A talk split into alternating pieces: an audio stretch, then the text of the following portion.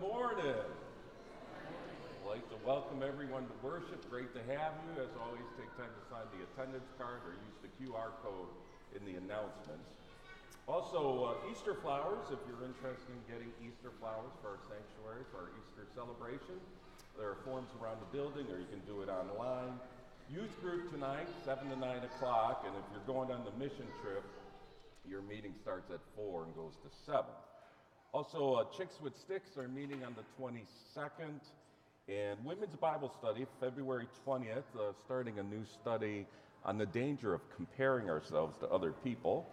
And the Young Adult Group, on February 24th, they're doing a pizza throwdown. They're having a pizza contest. That sounds great.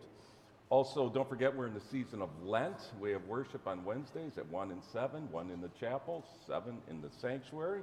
We're doing the Red Letters of Jesus as our theme. Lunch is at noon, and chicken crunch casserole, and salad rolls and dessert. And then dinner is at 6, vegetable lasagna Alfredo rolls, maciochelli with Italian sausage, eggplant parmesan, salad, garlic bread, and dessert. That sounds better than church.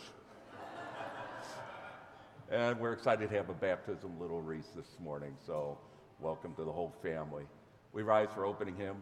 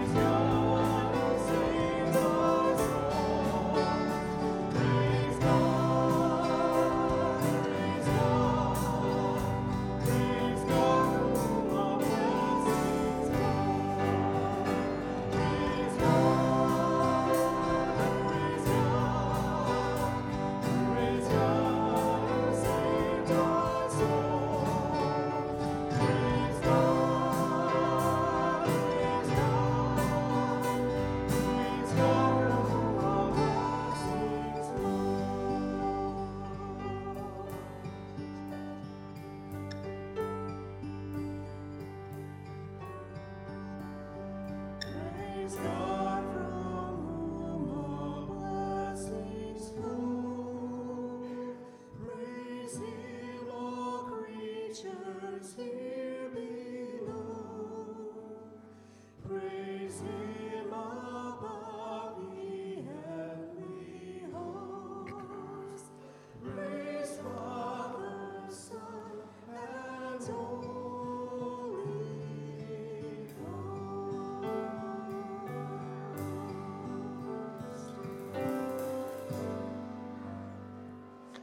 We make our beginning in the name of the Father, and of the Son, and of the Holy Spirit.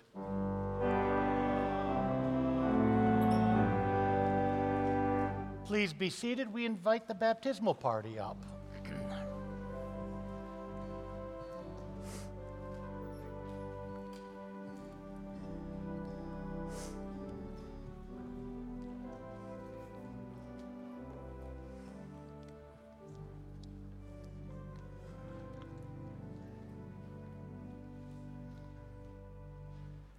Our Lord commanded baptism, saying to his disciples in the last chapter of Matthew, "All authority in heaven and on earth has been given to me.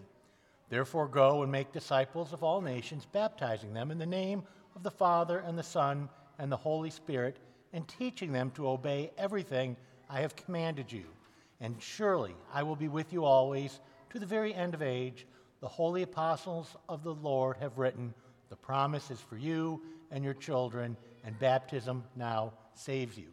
Receive the sign of the Holy Cross both on your forehead and upon your heart to mark you as one redeemed by Christ the crucified." Hear how our Lord Jesus Christ has opened the kingdom of God to little children. People were bringing little children to Jesus to have him bless them, but the disciples rebuked them. When Jesus saw this, he was indignant and said to them, "Let the little children come to me, and do not hinder them, for the kingdom of God belongs to such as these. I tell you the truth, anyone who will not receive the kingdom of God like a child will never enter it." And to the sponsors, it is your task as sponsors to confess with the whole church the faith in our triune God, Father, Son, and Holy Spirit, in whose name this child is to be baptized.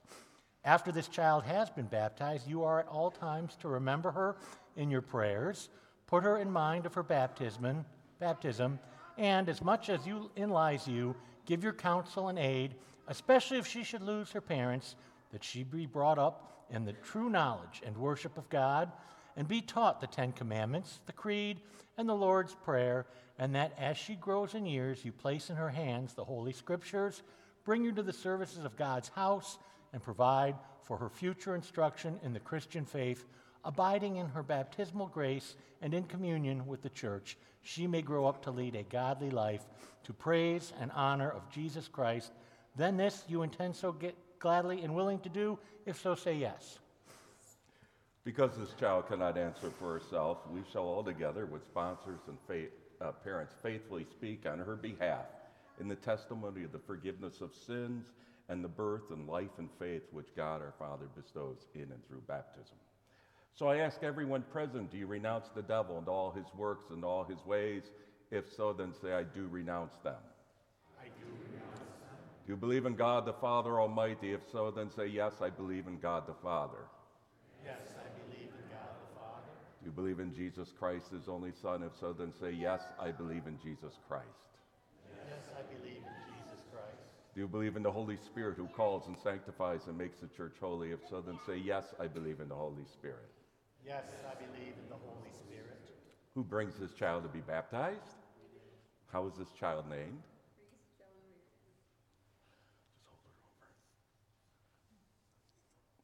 Reese Joan Reardon. Just hold her over. Reese Joan Reardon, I baptize you in the name of the Father, and of the Son, and of the Holy Spirit. Almighty God, Father of our Lord Jesus Christ, has given you new birth of water and the Spirit, and has forgiven you all your sins. Here's her baptismal napkin. Practice of the 3rd century church to give the newly baptized a lit candle, serve as a constant reminder that we're assured through baptism faith burns within Reese's heart. Please face the congregation. Through baptism, God has added Reese to his own people to declare the wonderful deeds of our Savior who has called us out of darkness into his marvelous light. And on behalf of Redeemer, we welcome you to the Lord's family. We receive you as a fellow member of the body of Christ, a child of the same Heavenly Father, to work with us in his kingdom. And you, Reese, the Lord bless you in all your ways from this time forth and even forevermore. Amen. We welcome our...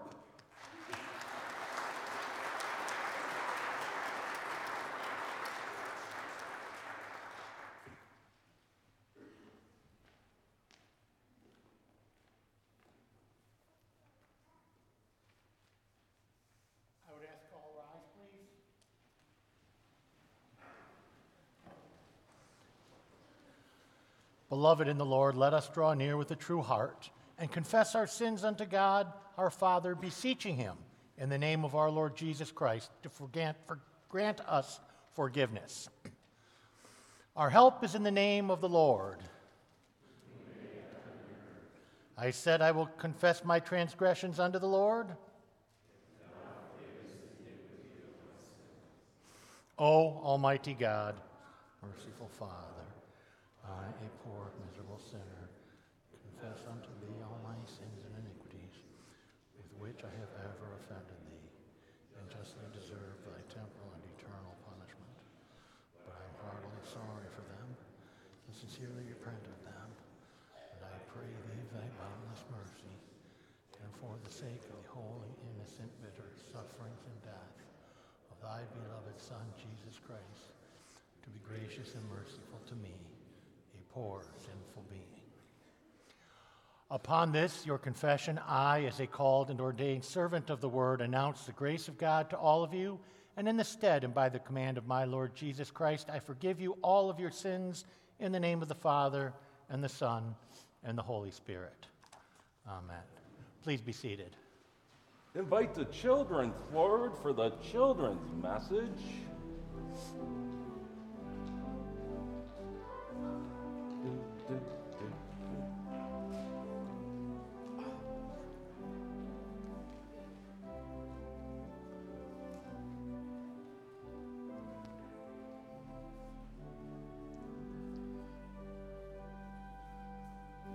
Good morning. Oh, we got such a big group up here, we can do louder. Good morning. Good morning. Great job. Everybody have a friend? You have a friend? Yeah.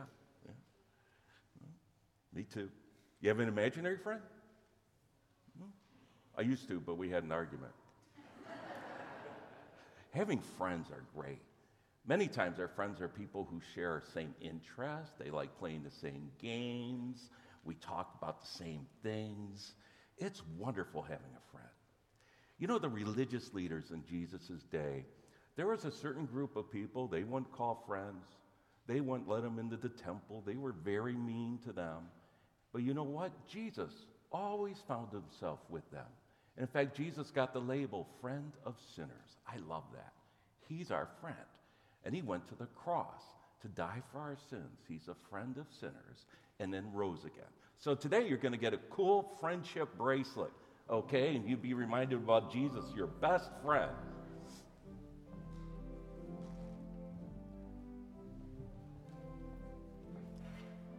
Lower level?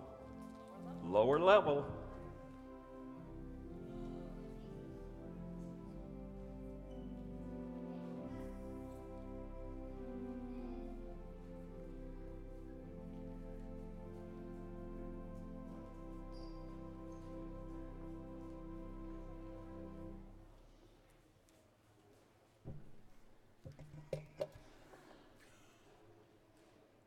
Our Old Testament reading this morning comes from Psalms 119. Blessed are those whose ways are blameless, who walk according to the law of the Lord. Blessed are those who keep his statutes and seek him with all their heart. Your word, Lord, is eternal. It stands firm in the heavens. Great peace have those who love your law, and nothing can make them stumble. Your statutes are wonderful. Therefore, I obey them. The unfolding of your words gives light. It gives understanding to the simple. I open my mouth and pant, longing for your commands. Here ends our Old Testament reading. Our epistle reading is from Galatians 2, verses 11 through 21. When Cephas came to Antioch, I opposed him to his face, because he stood condemned. For before certain men came from James, he used to eat with the Gentiles. But when they arrived, he began to draw back and separate himself from the Gentiles because he was afraid of those who belonged to the circumcision group. The other Jews joined him in his hypocrisy, so that by their hypocrisy, even Barnabas was led astray. When I saw that they were not acting in line with the truth of the gospel, I said to Cephas, in front of all, "You are a Jew, yet you live like a Gentile. and not like a Jew. How is it then that you force Gentiles to follow Jewish customs? We who are Jewish by birth and not sinful Gentiles know that a person is not justified by the works of the law, but by faith in Jesus Christ. So we have to put on our faith in Christ Jesus, that we may be justified by faith in Christ and not by the works of the law. Because by the works of the law, no one will be justified. But if, in seeking to be justified in Christ, we Jews find ourselves also among the sinners, doesn't that mean that Christ promotes sin? Absolutely not. If I rebuild what I destroyed, then I really would be a lawbreaker. For through the law, I died to the law, so that I might live for God. I have been crucified with Christ, and I no longer live, but Christ lives in me. The life I now live in the body, I live by faith in the Son of God, who loved me and gave himself for me. I do not set aside the grace of God, for if righteousness could be gained through the law, Christ died for nothing. Put on the full armor of God.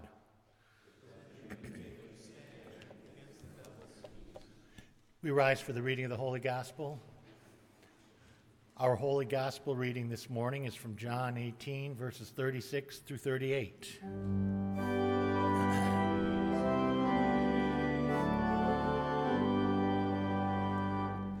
Jesus said, "My kingdom is not of this world. If it were, my servants would fight to prevent my arrest by the Jewish leaders. But now my kingdom is from another place." "You are a king then?" said Pilate. Jesus answered, "You say that I am a king. In fact, the reason I was born and came into the world is to testify to the truth. Everyone on the side of truth listens to me." "What is truth?" retorted Pilate. Here ends the reading of our Holy Gospel.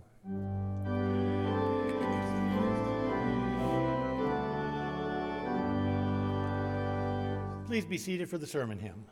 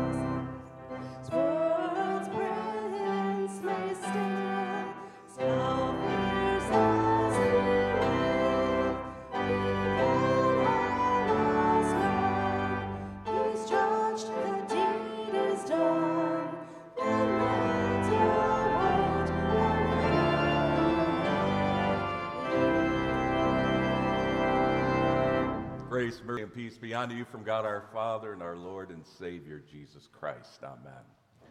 Dr. Tim Kennedy told me a joke that I know I said years ago, but I forgot about it. And he told me Wednesday, it really fits with the message today, so I'll tell it. His variation is a little different.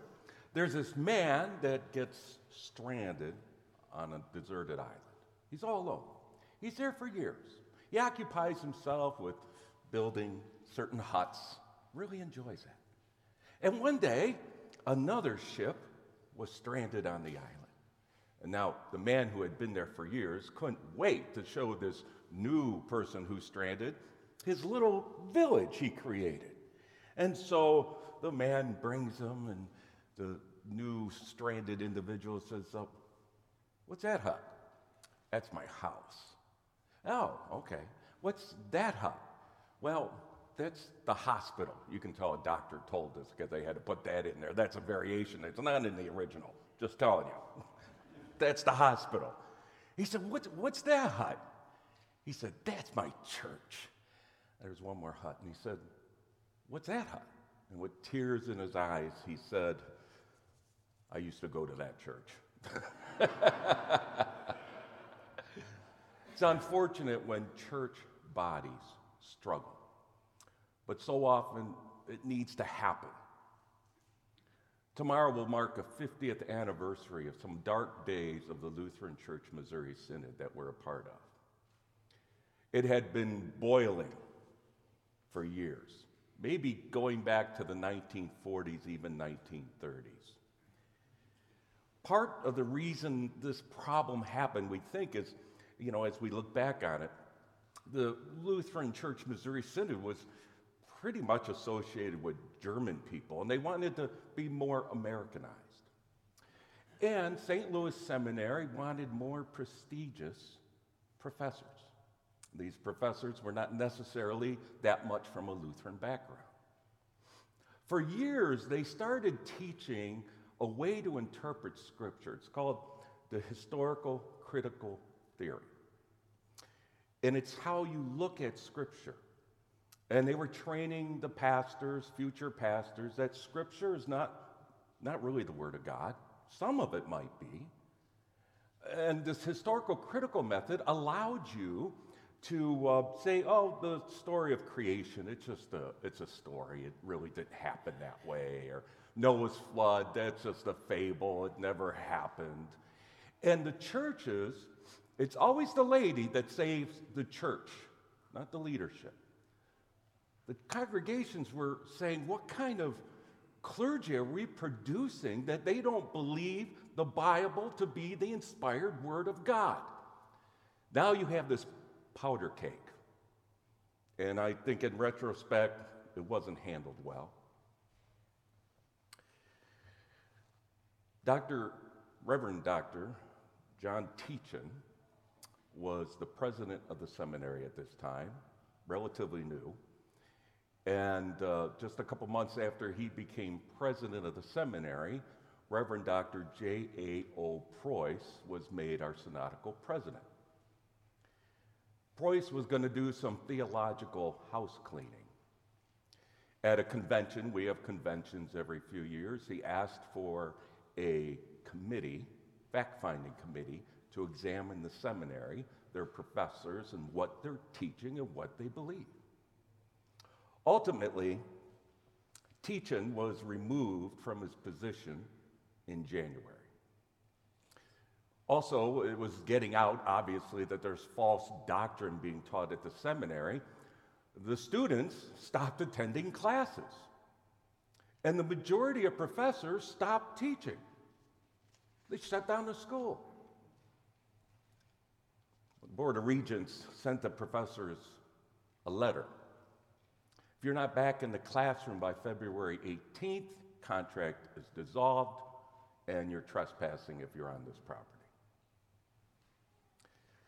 It was February 19th. The students meet with 45. There's 50 professors, 45. They meet with the students outside, and they decide to leave the seminary. 45 of 50 professors left. 274 out of 381 students left also. You can look on the front cover of the bulletin. The center photo, that's, if you ever have a chance to see St. Louis Seminary, it's beautiful. This is Walter's Arch, it's called. They put boards up and wrote exiled. They would start their own seminary, Concordia Lutheran Seminary in Exile. It would be known as Seminex. They put crosses in the quad area with each of their names on as they paraded, leaving the property, singing "A Mighty Fortress Is Our God." As a result, when this all fell out, it is estimated the Lutheran Church Missouri Synod, this is conservative number, 200,000 people left. Over 200 congregations left the Missouri Synod.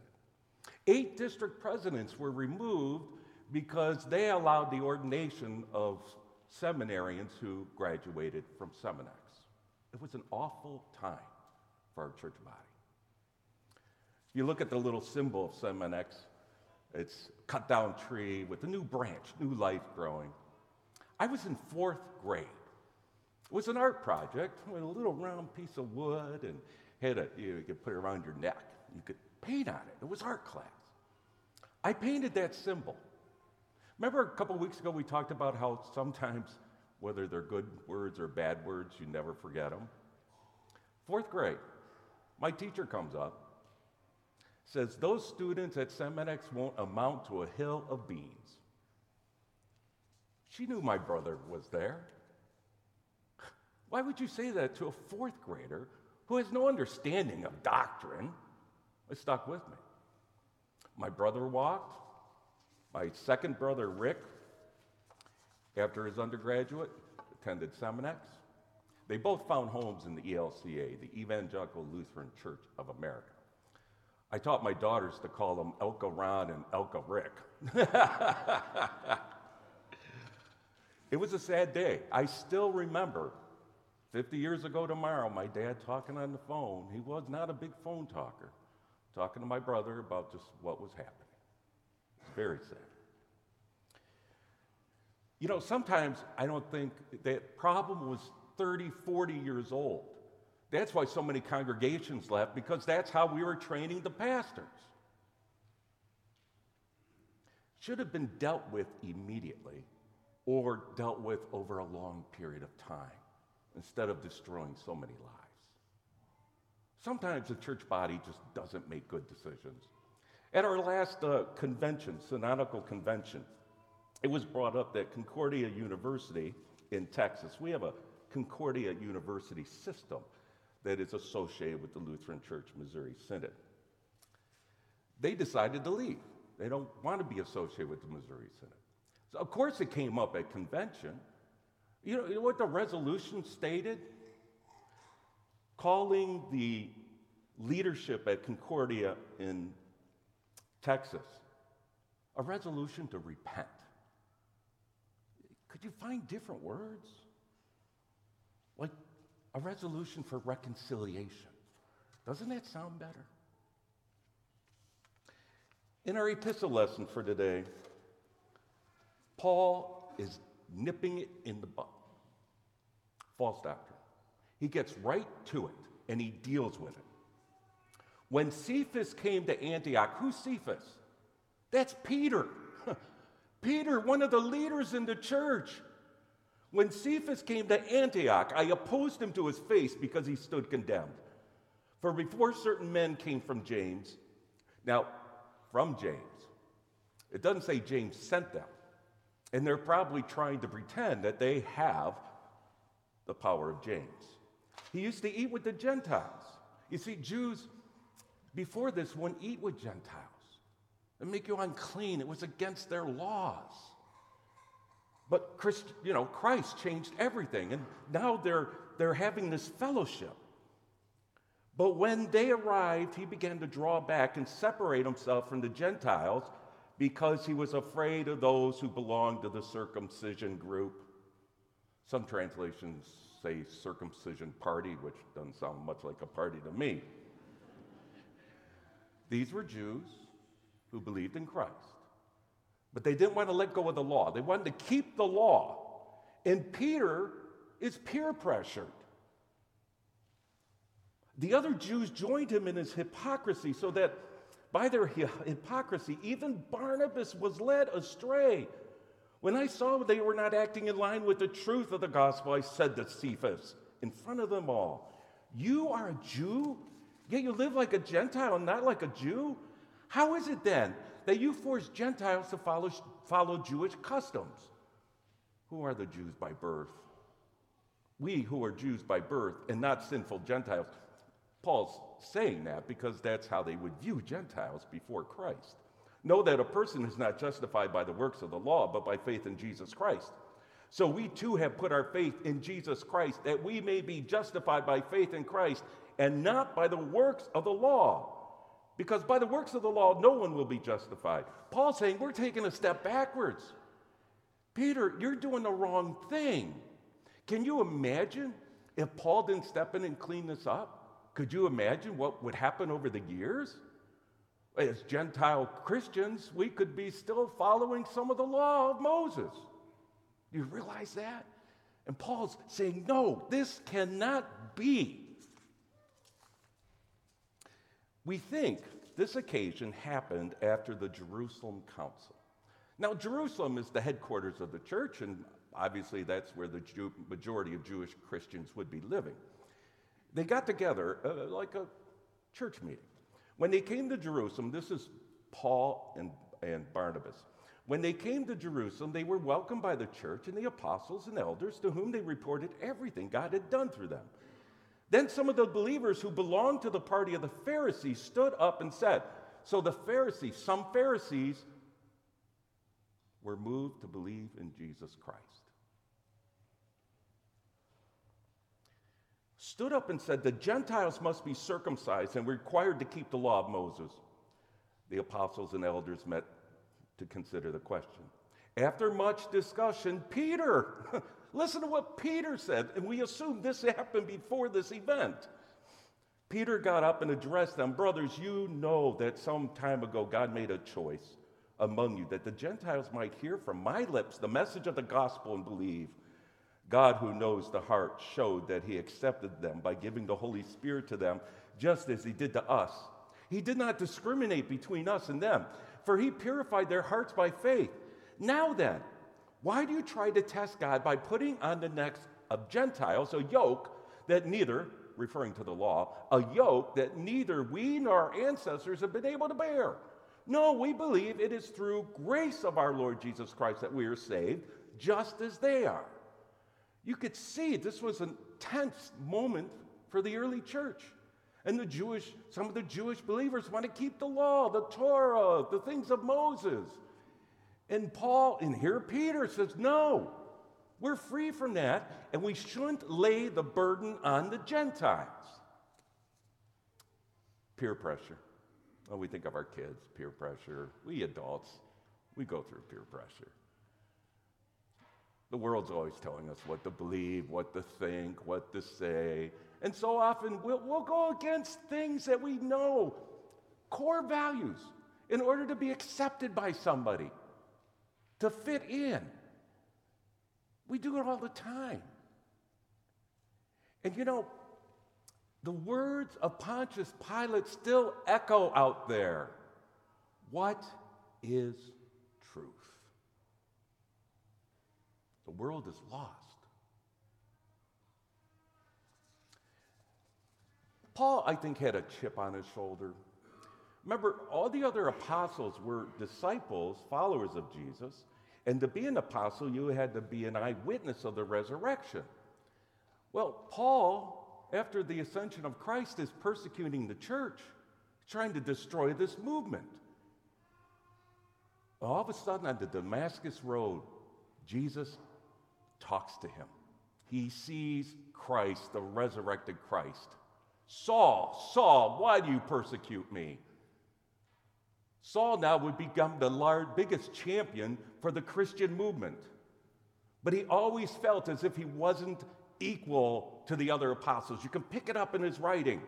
In Galatians 1:12, I did not receive it from any man, nor was I taught it. Rather, I received it by revelation from the Lord Jesus Christ. He is always fighting for his position. Listen to the beginning of Galatians, the verses before what we heard.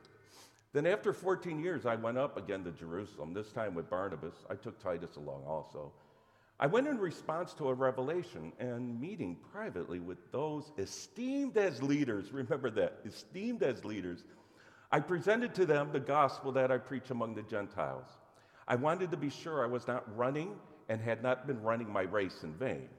Yet not even Titus, who was with me, was compelled to be circumcised, even though he was a Greek. This matter arose because some fellow false believers had infiltrated our ranks to spy on the freedom we have in Christ Jesus and to make us slaves. We did not give in to them for a moment so that the truth of the gospel might be preserved for you. Listen to this verse. He's got to chill.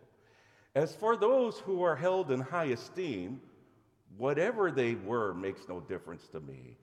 God does not show favoritism. They added nothing to my message. Here, Paul is saving the church from what could destroy the movement. You know, it's important to be a Bible-believing church. The walkout 50 years ago tomorrow, yeah, it affected many families. I think it could have been handled differently. There was a lot. The students were pawns in a political game. Doctrine is important. What we teach is important. I told the confirmands a couple of weeks ago, you have to know your Bible. You have to know your Bible, and you got to listen to what the pulpit is preaching. If it's not preaching God's word, you got a problem. The priesthood has a problem. You have to check my words. We are a Bible-believing church. You know, in some Lutheran denominations, when someone's ordained, you know what they're asked? Do you believe the Bible contains the Word of God? Ooh, slippery slope. Sounds like historical critical method. When I was ordained, when Pastor Jimmy was ordained, the question is, do you believe the Bible is the Word of God? And that's what we believe. More than ever, as churches are just going off the course of what they've been called to do,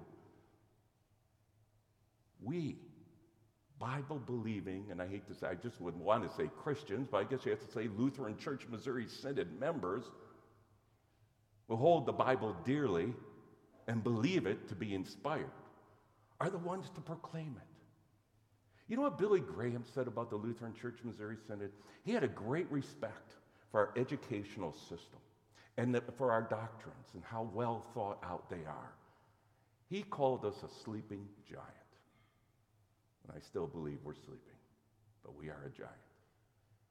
For that word is the norm for everything we teach and practice and do. And you and I are called on to be proclaimers, defenders, and lovers of that word. In Jesus' name, amen. Now may the peace of God, which surpasses all human understanding, keep your hearts and your minds in Christ Jesus. Amen. We rise to sing the offertory.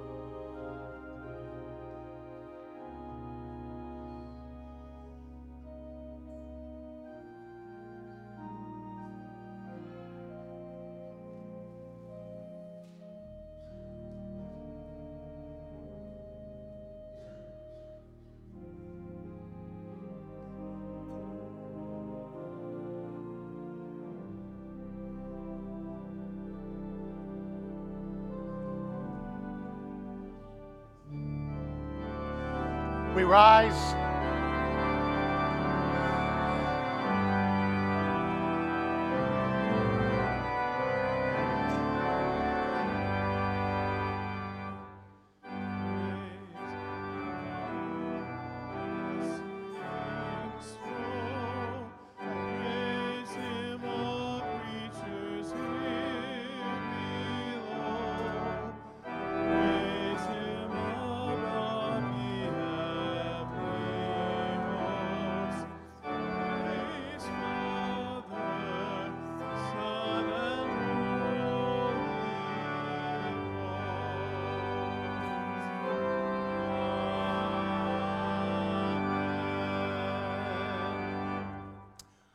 Let us pray.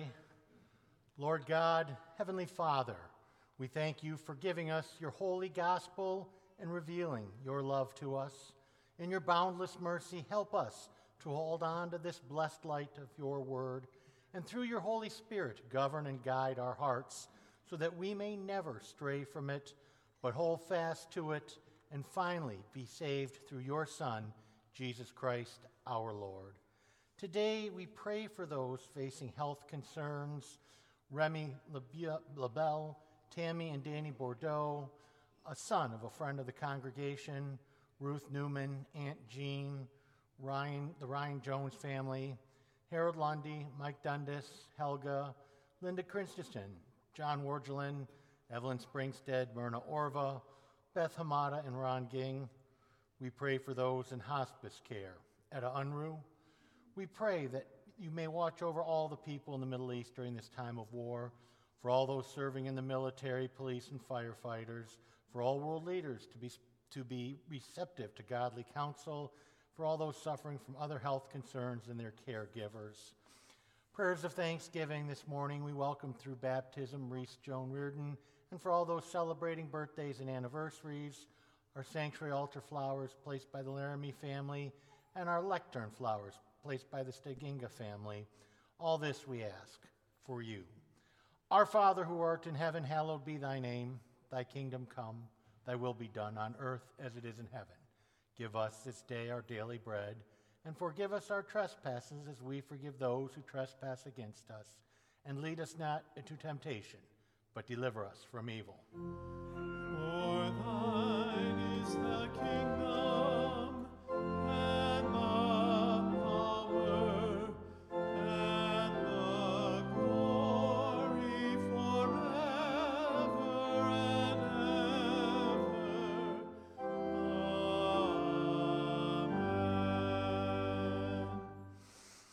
our Lord Jesus Christ, on the night when he was betrayed, took bread, and when he had given thanks, he broke it and gave it to the disciples and said, "Take, eat. This is my body, which is given for you. This do in remembrance of me."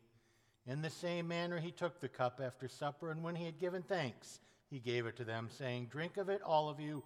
This cup is the New Testament in my blood, which is shed for you for the forgiveness of sins. This do as often as you drink it in remembrance of me." The peace of the Lord be with you always. Amen. O Christ, the Lamb of God, that takest away the sin of the world, have mercy upon us. O Christ, the Lamb of God, that takest away sin of the world, have mercy upon us. O Christ, the Lamb of God, that takest away the sin of the world, grant us thy peace. Amen.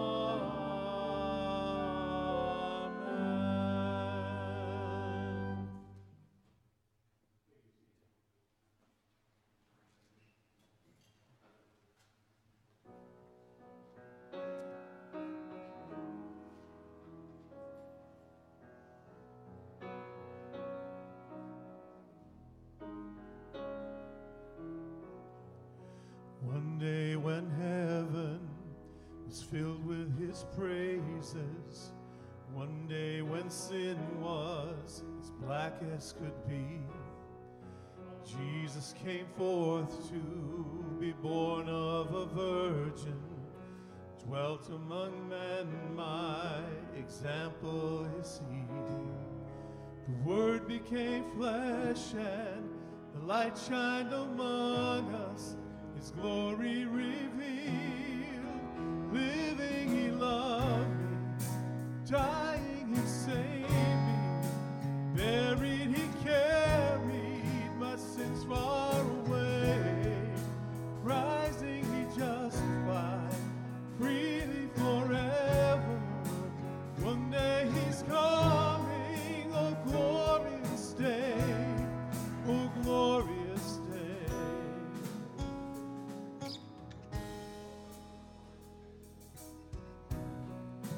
One day they led him up Calvary's mountain.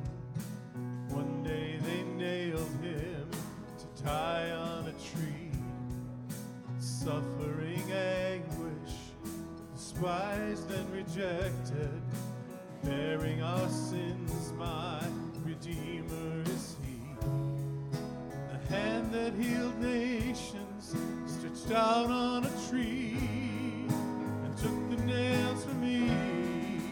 Living he loves me, dying he saved me, buried he carried my sins far away, rising he justified, freely forever. One day he's coming, oh glorious day, oh glorious day.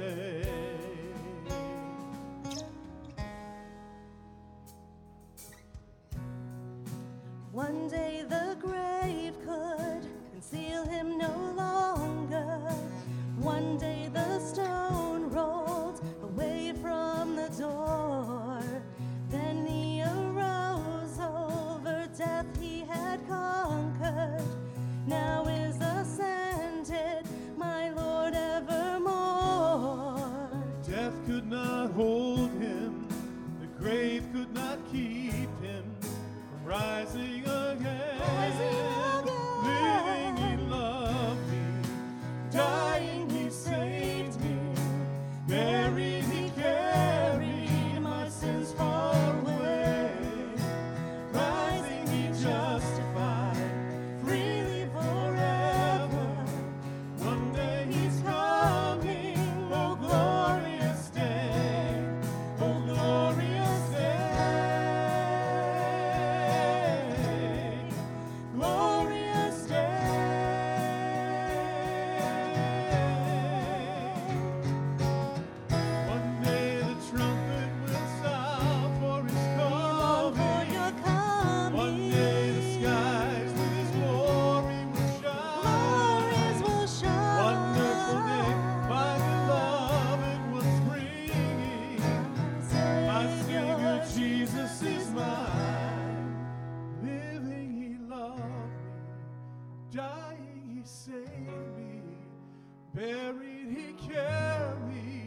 Sins far away, rising he justified, freely forever. One day he's coming, oh glorious day, oh glorious day, glorious day, oh glorious day.